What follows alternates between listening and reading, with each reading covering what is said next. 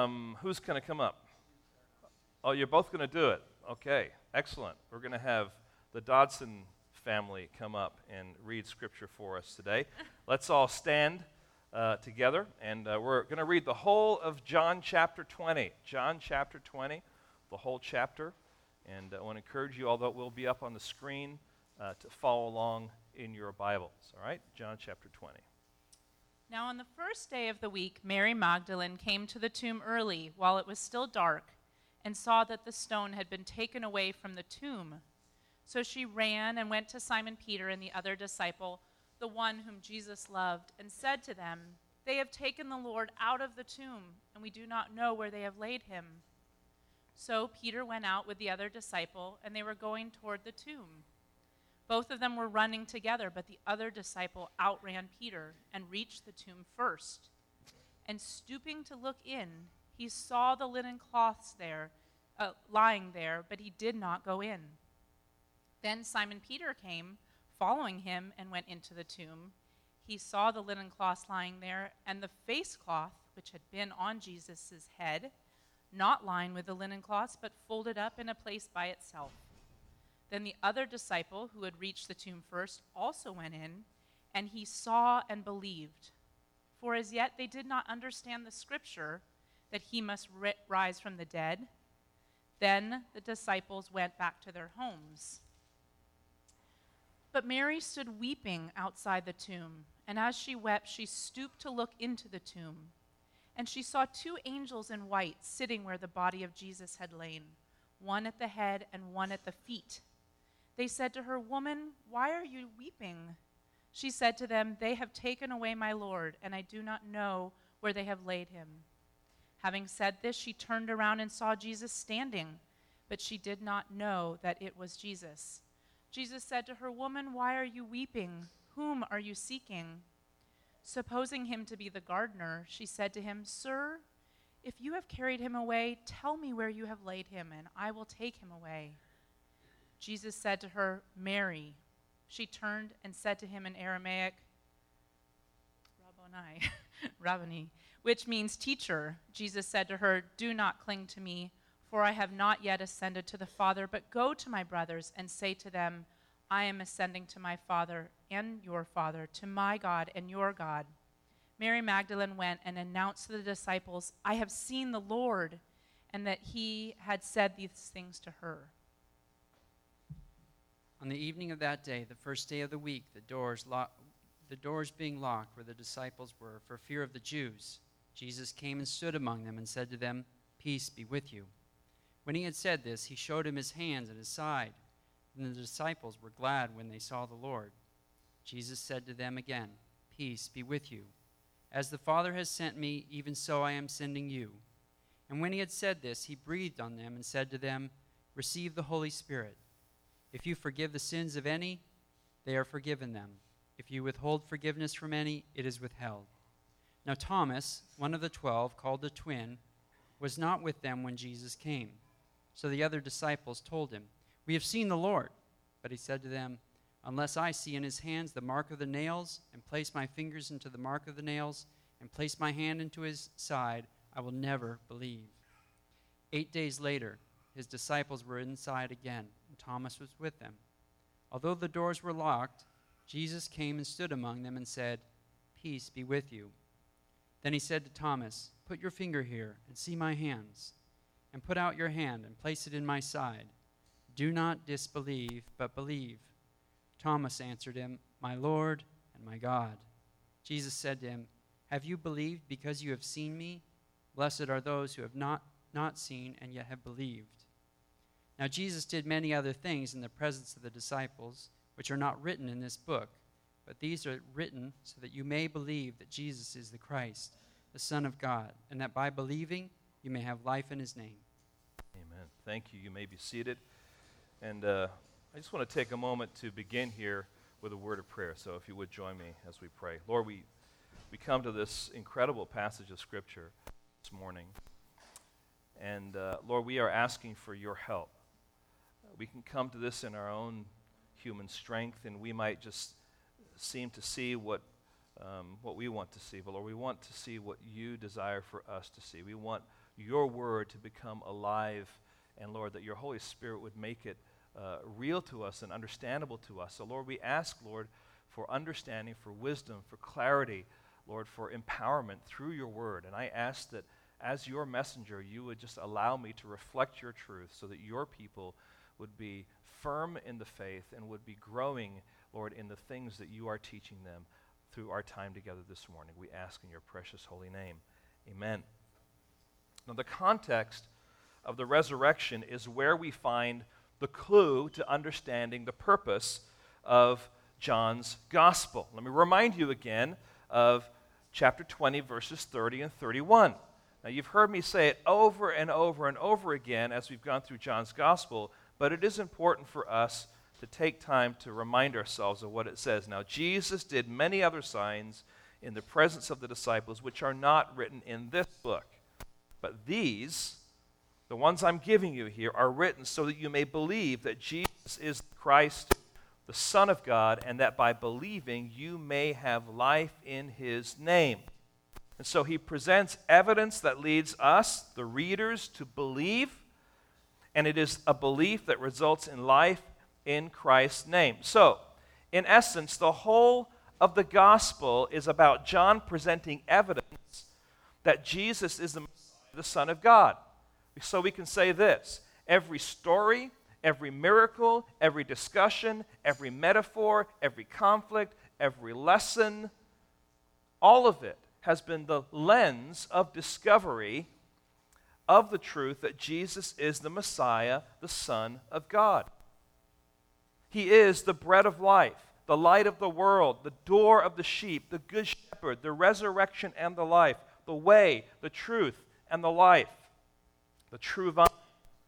He has changed water into wine. He's healed the official's son. He has healed the invalid at the pool, pool of Bethsaida. He's fed over 5,000 near the Sea of Galilee. He's walked on the water of the Sea of Galilee. He healed the man that was born blind in Jerusalem. He raised dead Lazarus from the grave in Bethany.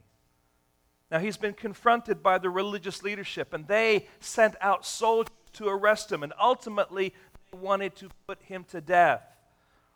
He was betrayed. He was found innocent, but he was beaten and whipped by soldiers. He is sentenced to be crucified. He is mocked, crucified, and buried in a sealed tomb. And all of this has been purposeful and abundant evidence for all of us reading this gospel, all of us sitting under the preaching and teaching of this gospel, so that we would believe. And in believing, we would have life in his name. Now, for today, there is another key verse. It's another window in which we understand this immediate context. So, John is still accomplishing what he's doing in chapter 20, verses 30 and 31. But now, as we go to the context of chapter 20, there is another key verse, and it's found in verse 29. This is what Jesus says to Thomas Have you believed because you have seen me? Blessed are those who have not seen and yet have believed. There's something in this passage about seeing Jesus for who he really is that John wants us to comprehend. It is a passage about the resurrection, and we don't want to miss the resurrection. This is all about the resurrection, but this is what the followers of Christ are able to see on that day of resurrection. And so, this idea of seeing then is what results in people being blessed. In particular, the ones who are blessed are the ones who have not seen physically, actually been there, but still believed. And friends, it is a statement like that that transcends time and draws us into this passage. We have not had the privilege of seeing Jesus physically. We haven't looked at his hands. We haven't grabbed his ankles like Mary does.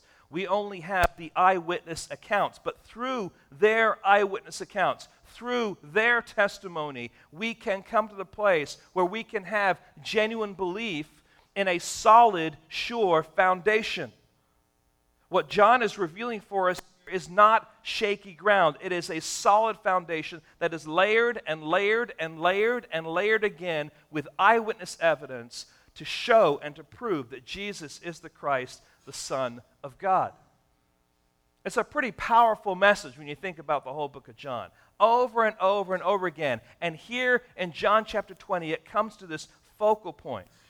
So, the question for all of us this morning is this What do you see as you read the Gospel of John? And maybe more specifically this morning, what do you see as you read the account of the resurrection? So, the key here is this when the evidence is placed before you, what do you see? Do you see? And if you do see something, what is it that you see? And then what will you do with what you see? Now, I'm, I'm pulling all of this out of this passage. Let me explain myself here because there are four words that we must pay some attention to if we're going to comprehend what's going on in this chapter. The English language cannot do justice to the Greek text that John uh, and his gospel is written in. And so, this is where a little word study, a little Bible study, a little help comes a long way. And I'm not trying to be fancy and technical. I'm just trying to help us understand that Koine Greek, which is the language that this is written in, is far more nuanced than our English language. And so John here actually uses four different words that we translate or saw in this passage. So there's a lot of seeing going on.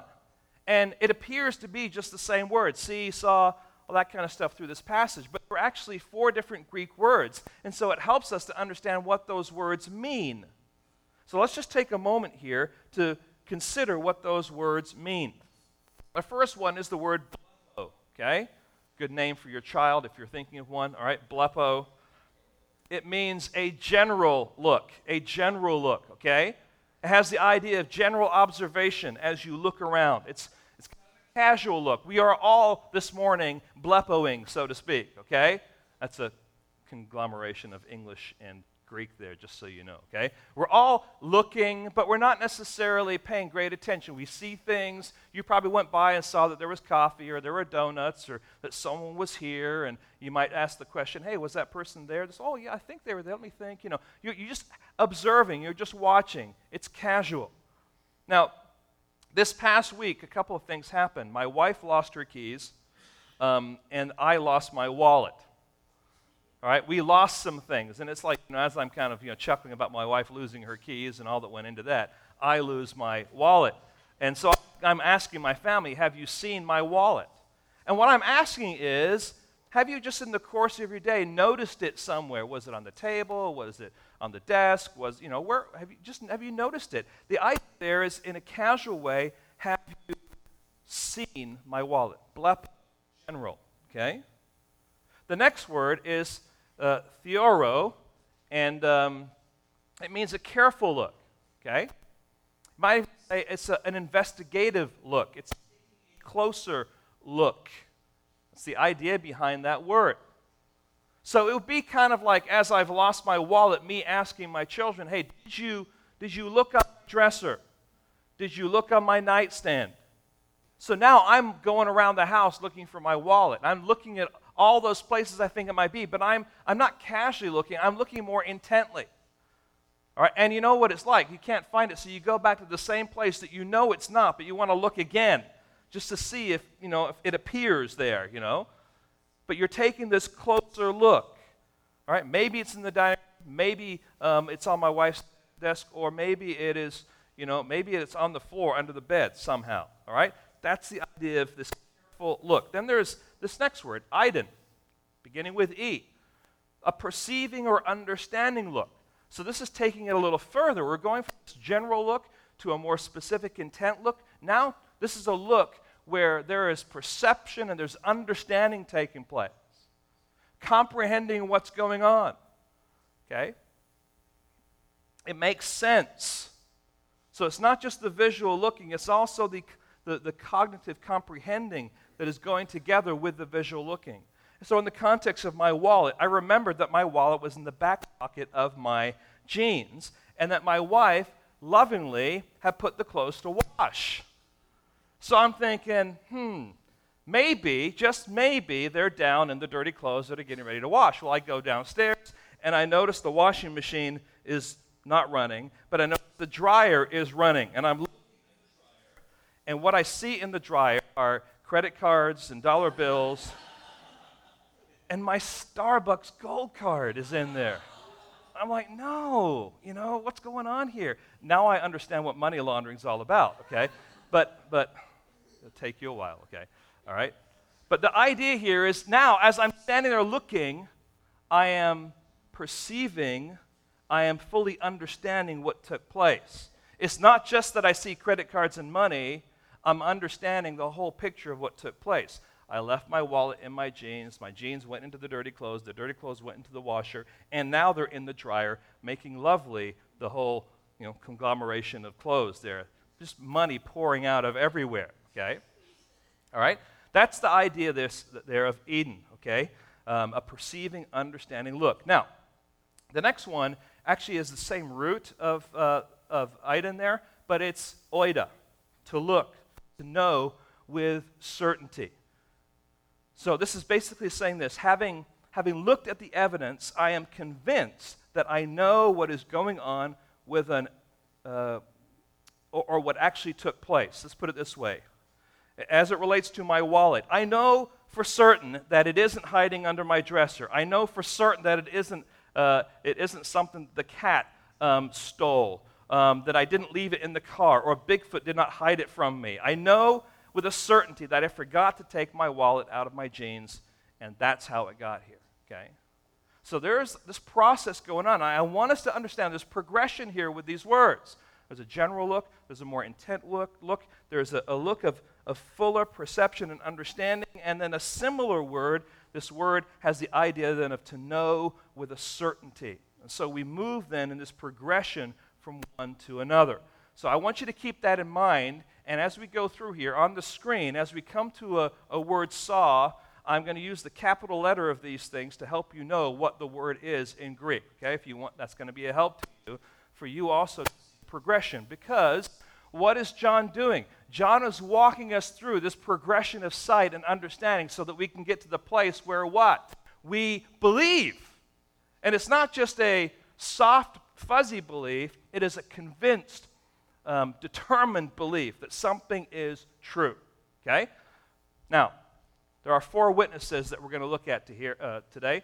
You have them there in your handout apprehensive John and Peter, weeping Mary, uh, the intimidated disciples, and then doubting Thomas. And so we're going to look at those four witnesses, and if time permits, we're going to look at five promises out of this passage too. Okay? So let's think about this these four resurrection witnesses. These are the ones that are presenting John's argument that Jesus is the Christ, the Son of God, as well as presenting and proving this point that some believe and have seen and believed, and some do not see and also believe, and that they are blessed. Now let's set the stage here, beginning at verse 1. Um, here is Mary approaching the tomb very early in the morning, and what does she see?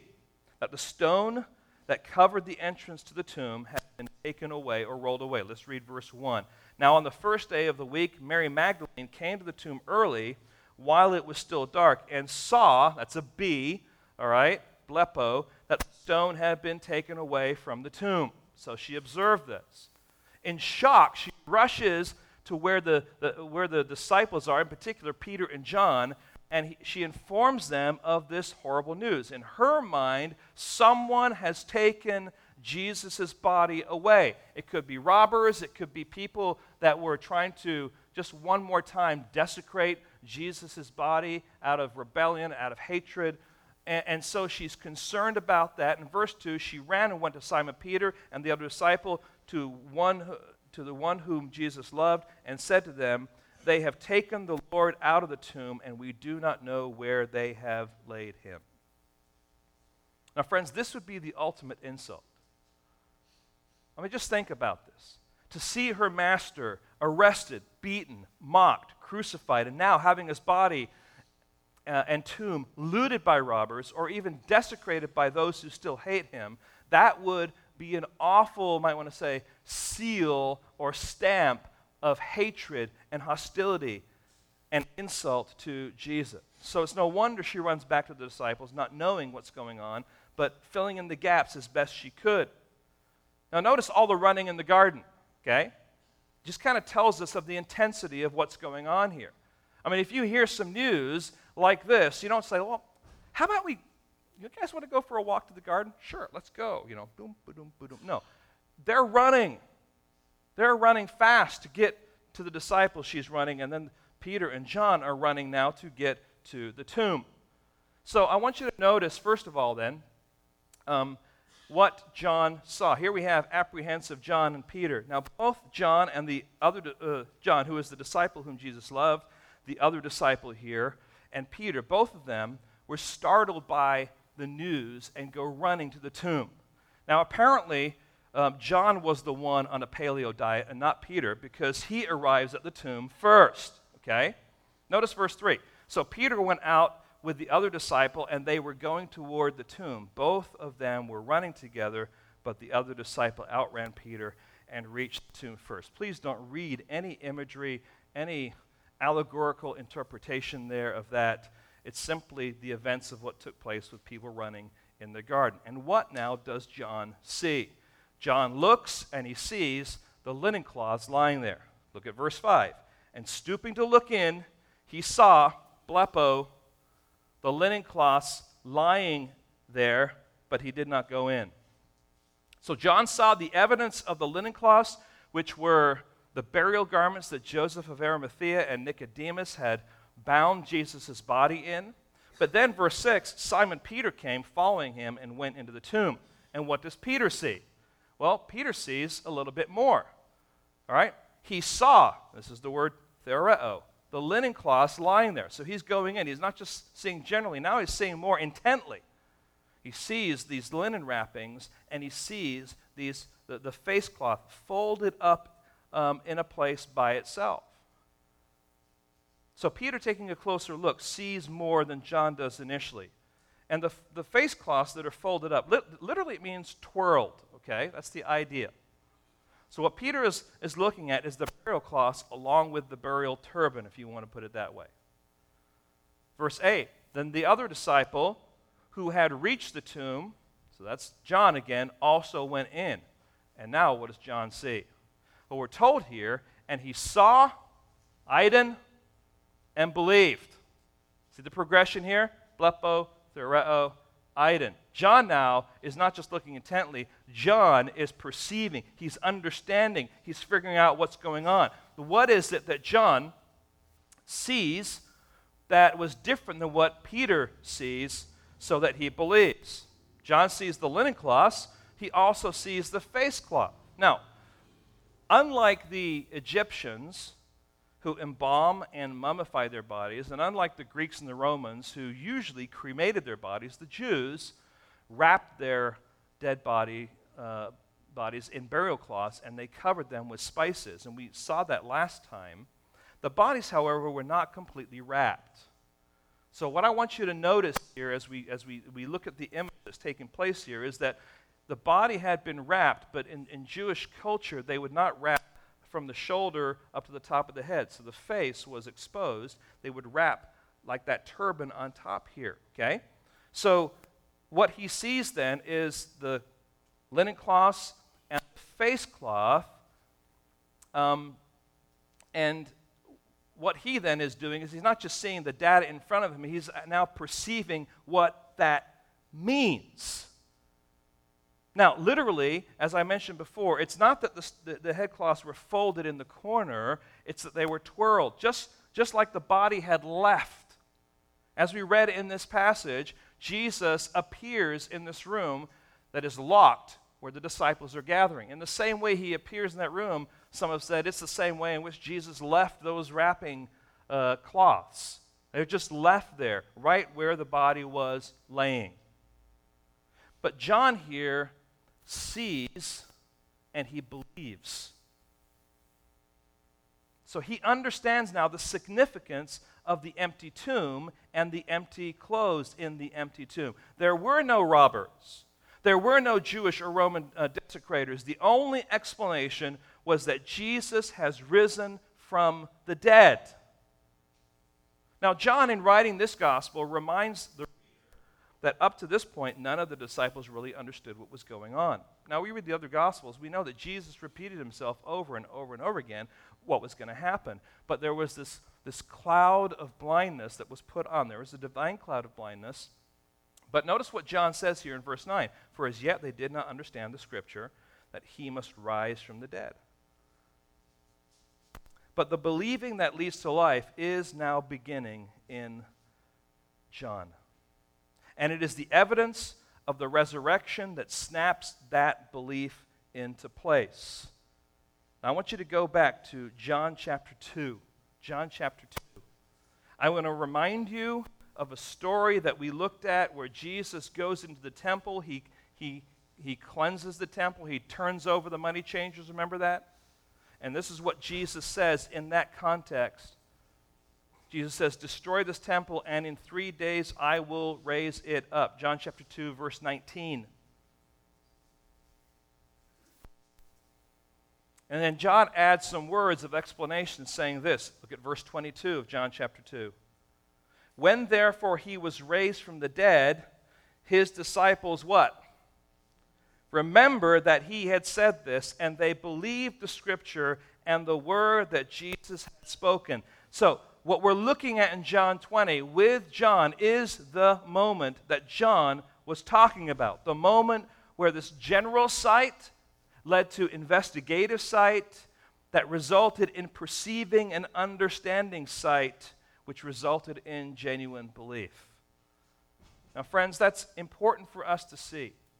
It's important for us to understand that there is a process going on with everyone in this room. Some people see they just see generally. They come to church and they say, ah, the pastor's preaching from the Bible. I see Jesus in some songs. I look around. It's kind of a general thing going on. Then there are some people that, that because of the Holy Spirit working in them, they begin to ask questions and they begin to want to learn more and they start to dig and they start to, to grapple with the things of God and with the gospel. And there comes a moment in time when that light bulb turns on and it's the Holy Spirit awakening them to the truth. And we just see this fleshed out here in this example of John in particular. Now, do you see the progression that is taking place? Do you see how John paints a picture of growing belief? Do you see how he tells the story to show us the stages of comprehension and insight to the point of genuine belief? Now, friends, this is what he desires for us to see. This is what he desires us also to believe. To see that evidence and then ultimately to believe. Now, notice verse 10. Then the disciples went back to their homes. Now, not literally their homes, but the place that they were dwelling in Jerusalem. That's the idea. Now, we turn our attention to weeping Mary, the second witness of the resurrection. Mary had already seen Blepo, the tomb where the stone rolled away, um, which caused her to run and tell Peter and John what was going on. But now, sometime after John and Peter have left that tomb, Mary is outside and she's weeping at that tomb. And notice, it says in verse 11, but Mary stood weeping outside the tomb, and as she wept, she stooped to look into the tomb.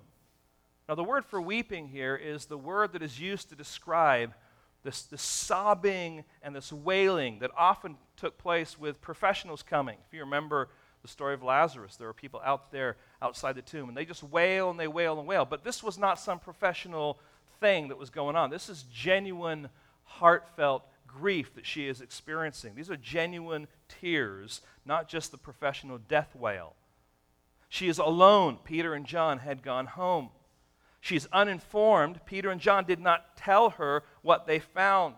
She's heartbroken, at the loss of her master whom she loved. And I'm sure she was reminding herself and remembering the first encounter that she had with Jesus. He had cast seven devils from her, how she had sinned much, how she had been forgiven much, how she had been loved much.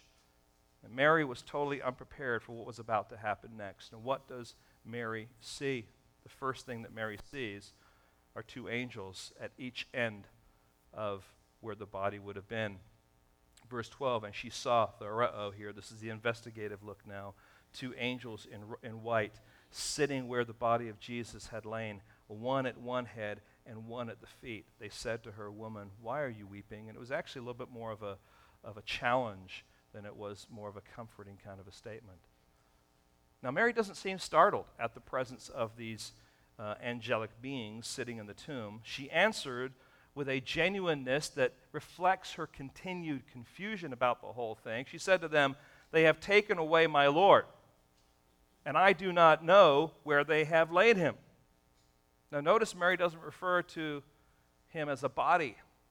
She still refers to him out of her devotion, out of her love. He is my Lord. But before she has time to contemplate these divine beings, she senses a presence behind her. And now Mary sees the gardener. She sees the gardener. Having said this, she turned around and saw Theoreo again, Jesus standing, but she did not know that it was Jesus. The significance of what was taking place is still not registering in her heart. All she's thinking about is someone has taken away my Lord. She cannot see beyond that. So Jesus says to her, Woman, why are you weeping? Whom are you seeking? And supposing him to be the, the gardener, she said to him, Sir, if you have carried away, uh, carried him away, tell me where you have laid him, and I will take him away.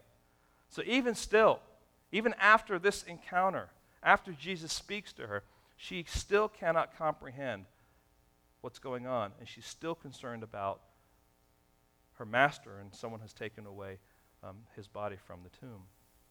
But then something familiar happens. She hears her name from the lips of the one who loves her. Verse 16 Jesus said to her, Mary. Now, I don't know how he said it, but I'm sure he said it in such a way that she knew who it was speaking to her.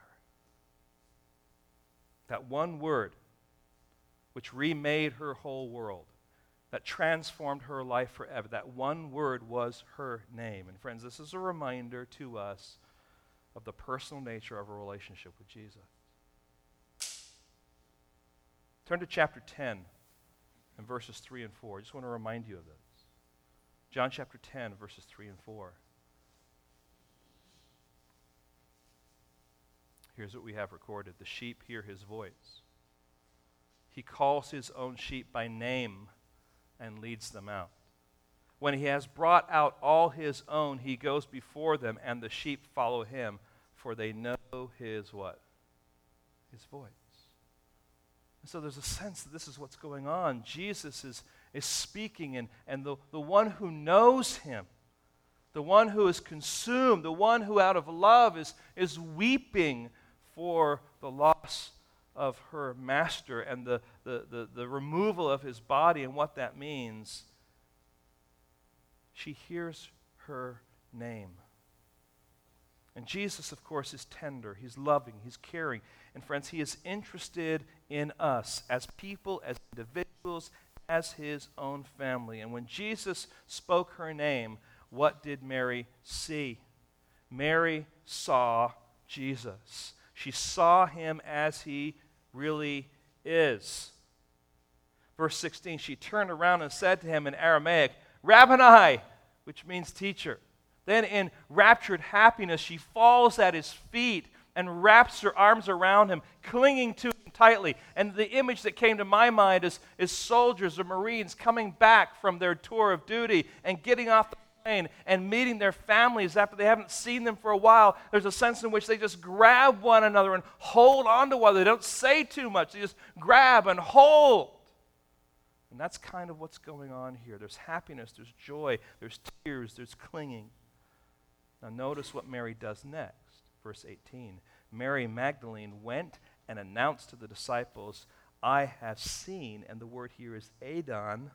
That means it's not just I've seen generally, it's not just I've seen investigatively, I have now perceived, I now understand, I have seen the Lord and that he had said these things to her. So she goes back to the disciples and tells them that she has seen the Lord, and she tells them that he spoke to her, and this is what he said. What began with general sight led to investigative sight, which resulted in understanding and perceptive sight. She believes. She has seen the Lord. She has touched the Lord. She has talked to the Lord. He is alive. He is risen from the dead. But you see this progression just seeing, to more intense seeing, to seeing with understanding. And now we move to the disciples. These intimidated disciples. I use the word intimidated because of what they are doing in this passage. It's now evening. And it says in verse 18, on the evening of that day, the first day of the week, the doors being locked where the disciples were for fear of the Jews. Listen, if your leader has been arrested and he's been beaten and he's been crucified and you're one of his followers, you're probably a little afraid. It's understandable. You're being careful, you're being cautious. So you're gathering in a room. It might be a secret gathering, and you're locking the doors because you don't want any Jews to find out where you are. That's kind of the context here. They're a little intimidated about what's going on. And what happens? Well, it's not, their intention was to lock the doors to keep the Jews out. God's intention was for them to lock the doors so that Jesus could come in. Just think about that. God's sovereignty in working through man and his intentions. So, this becomes a mechanism for the disciples to see Jesus for who he really is and ultimately believe. So, while John may have believed, while Mary may have testified her meeting with Jesus to the rest of the disciples, it's evening and they're still bantering around what has taken place that day. And they're locked in this room. The reality of the resurrection had still to emerge among that group of disciples with any degree of certainty. And so, what did the disciples see? Well, we find out they saw Jesus appear in that room, in that locked room.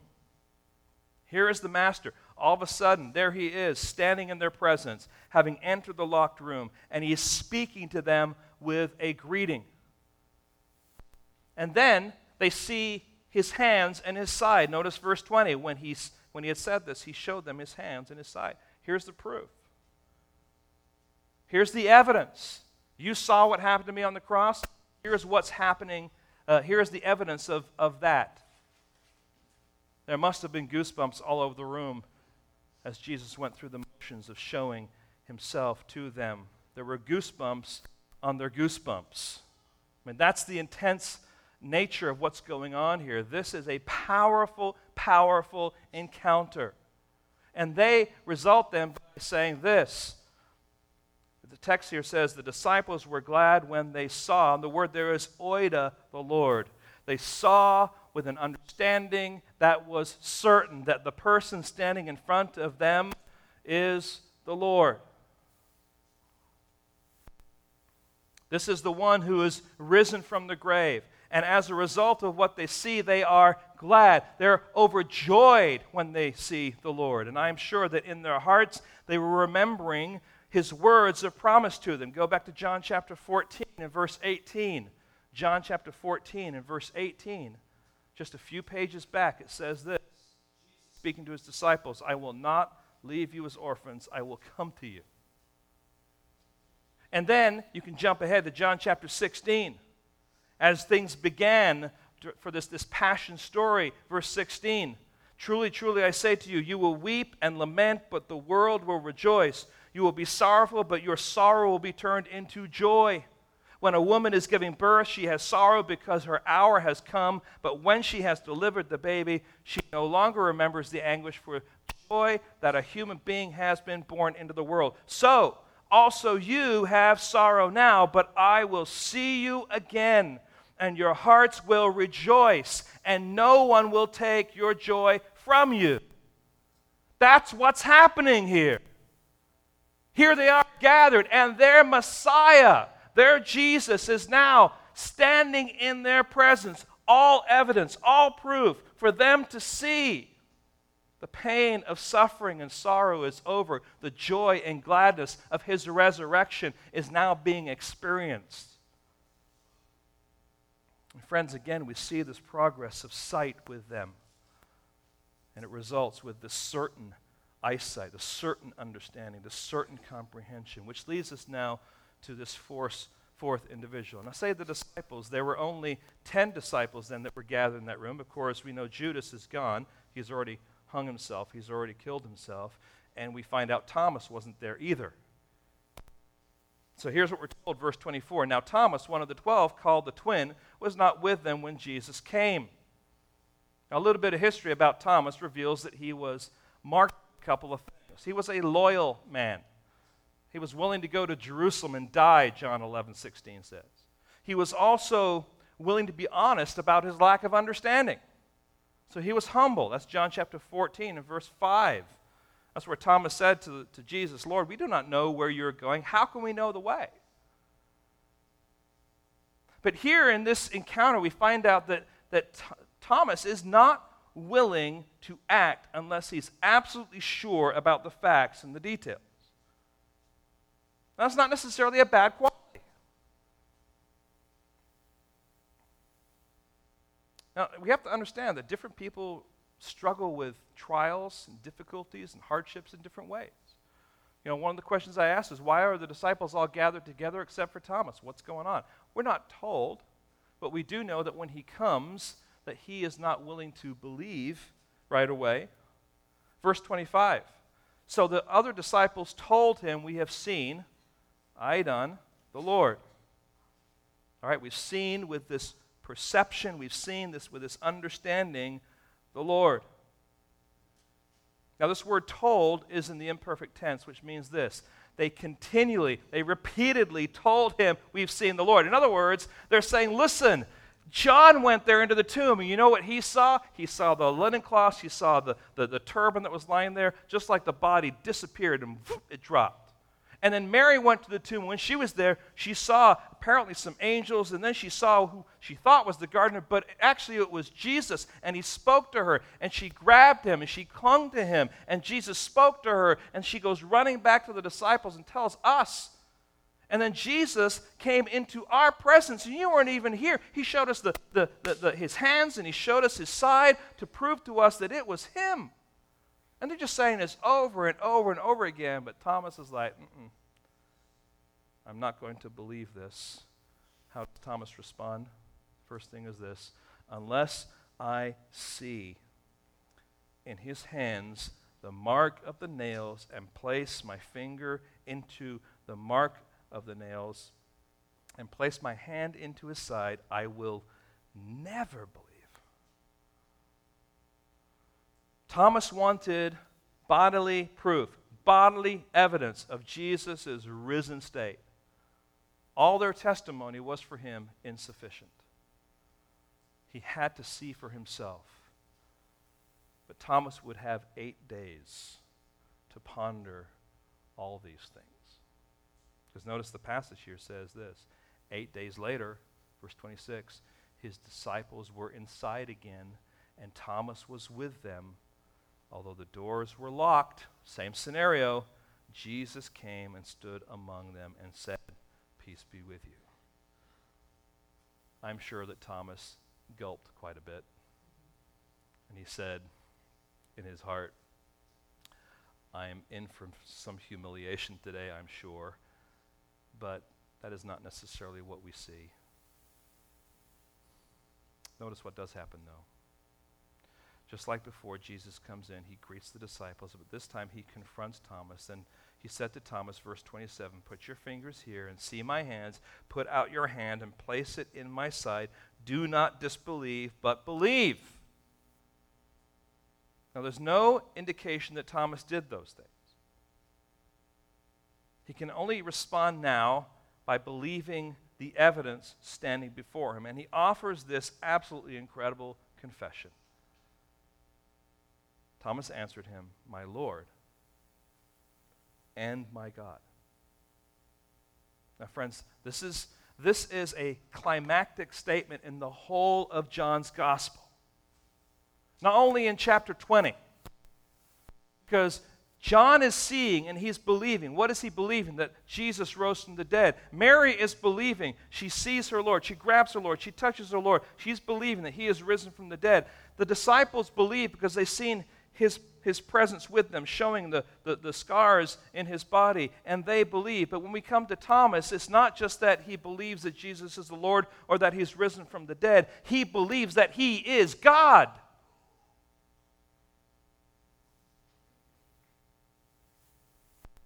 John begins his gospel with the words In the beginning was the Word, and the Word was with God, and the Word was God.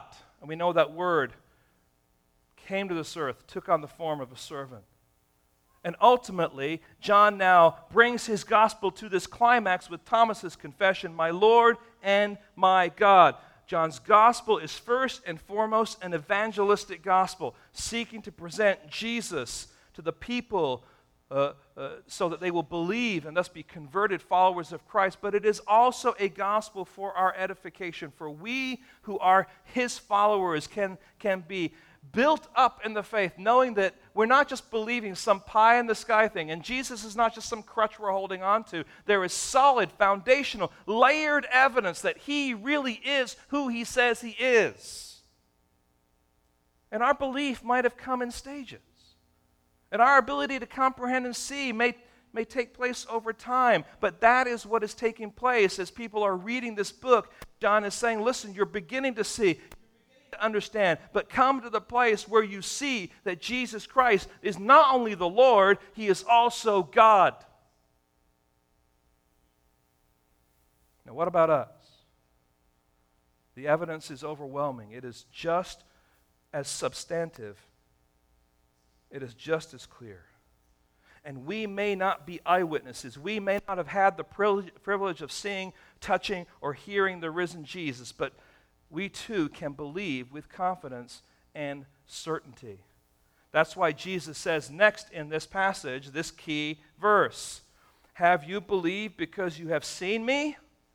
Blessed are those who have not seen and yet believed. And it's a clarion call to all who are reading John's gospel that they can believe the evidence that leads to eternal and abundant life. John is speaking about us. Jesus is speaking about us. Jesus is speaking about you, and he's promising blessing, spiritual blessing, to any and all who believe without physically seeing Jesus and the evidence firsthand. Is there anyone here that's seen the nails in his hands and the piercing in his side? Anyone here? I'd like to talk to you if you have.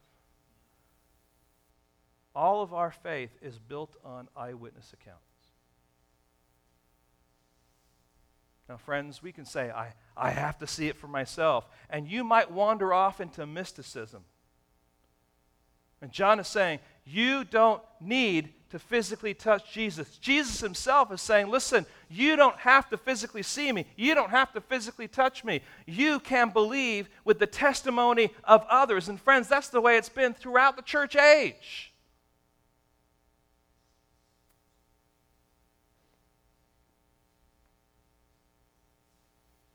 That's why John continues to say, Now, Jesus did many other signs in the presence of the disciples, which are not written in this book. But these are written so that you may believe that Jesus is the Christ, the Son of God, and that by believing you may have life in his name. So for 20 chapters, John has been painting this picture of divine evidence for our benefit. Will you and I believe it? Question is, what will we do with it? Will we just kind of see it? That was a nice sermon, Pastor Rod. See you next week. Will it cause you to open up the Word of God and to dig more? Will it take you to a place of full, convincing belief that Jesus is the Christ, the Son of God? Not just some kind of truth that you're willing to sign on a dotted line, but it, truly, really is. It consumes you. He is your Lord and Savior. Big difference.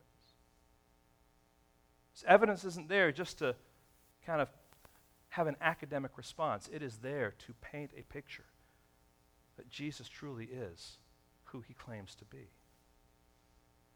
Now, we have seen the four witnesses. But as we finish up today, it will be beneficial to us also to, to look at the wonderful promises uttered by Jesus in this context. They further reinforce God's goodness and sovereignty through all he is doing. So, five resurrection promises. I promise I will be brief as we go through this, but it's worth us noting these. First of all, Jesus says, I am going to my Father. He's with, as he is with um, Mary. She's clinging to him. Look at verse 17. He says, Do not cling to me, for I have not yet ascended to the Father. But go to my brothers and say to them, I am ascending to my Father and your Father, to my God and to your God. Jesus' work was not yet done. His work on the cross was done. His work of resurrection was done, but he still had to ascend. And Jesus is still at work, even today, accomplishing this divine plan for us.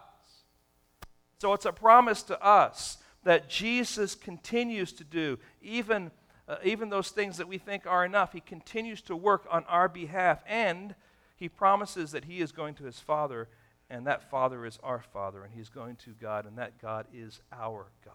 Friend, that's a promise to us. Jesus, right now, is seated at the right hand of the Father, and he is there interceding for us. He is there as our representative. The second promise this, is this this is the commission. The commission.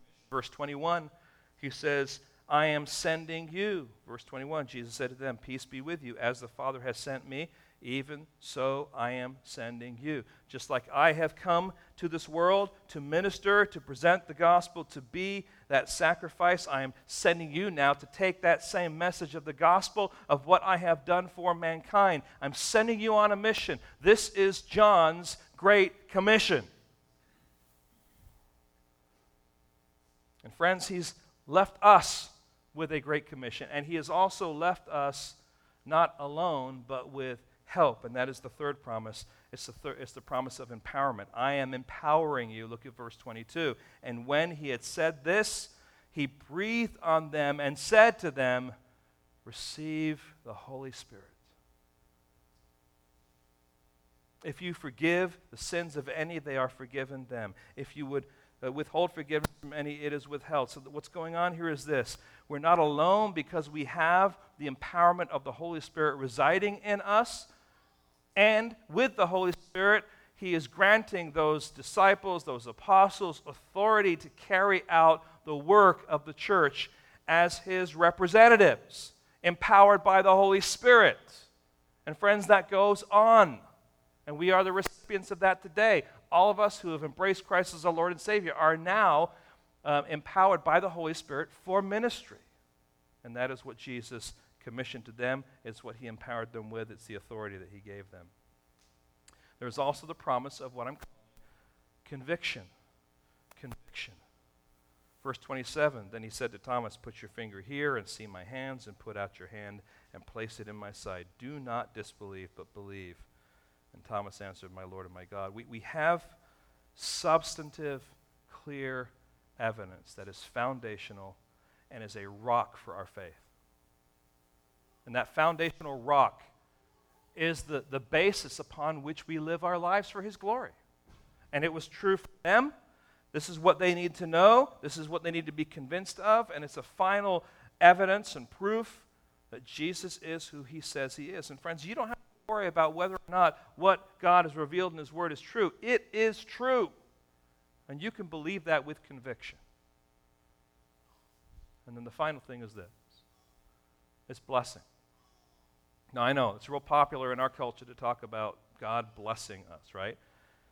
But notice what kind of blessing we're talking about here. Verse 29 Then Jesus said to him, Have you believed because you have seen me?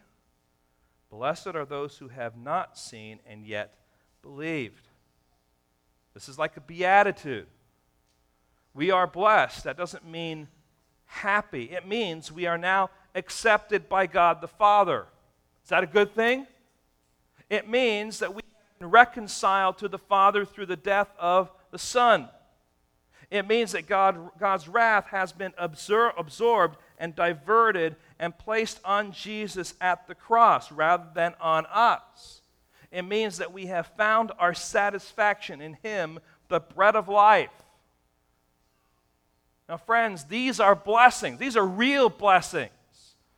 Right? Money in your bank is not the blessing that God is talking about. It's eternal blessings that come as a result of what God has done through His Son for those who are His. Peter says it best. And I encourage you to mark this down 1 Peter chapter 1. And remember, Peter is in that room.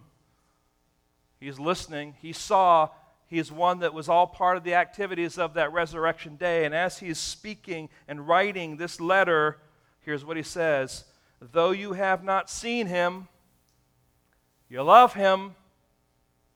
Though you do not now see him, you believe in him and rejoice with joy that is inexpressible and filled with glory, obtaining the outcome of your faith the salvation of your souls. And the salvation he's talking about here as that ultimate salvation where we will stand in the presence of Jesus, our Lord and Savior.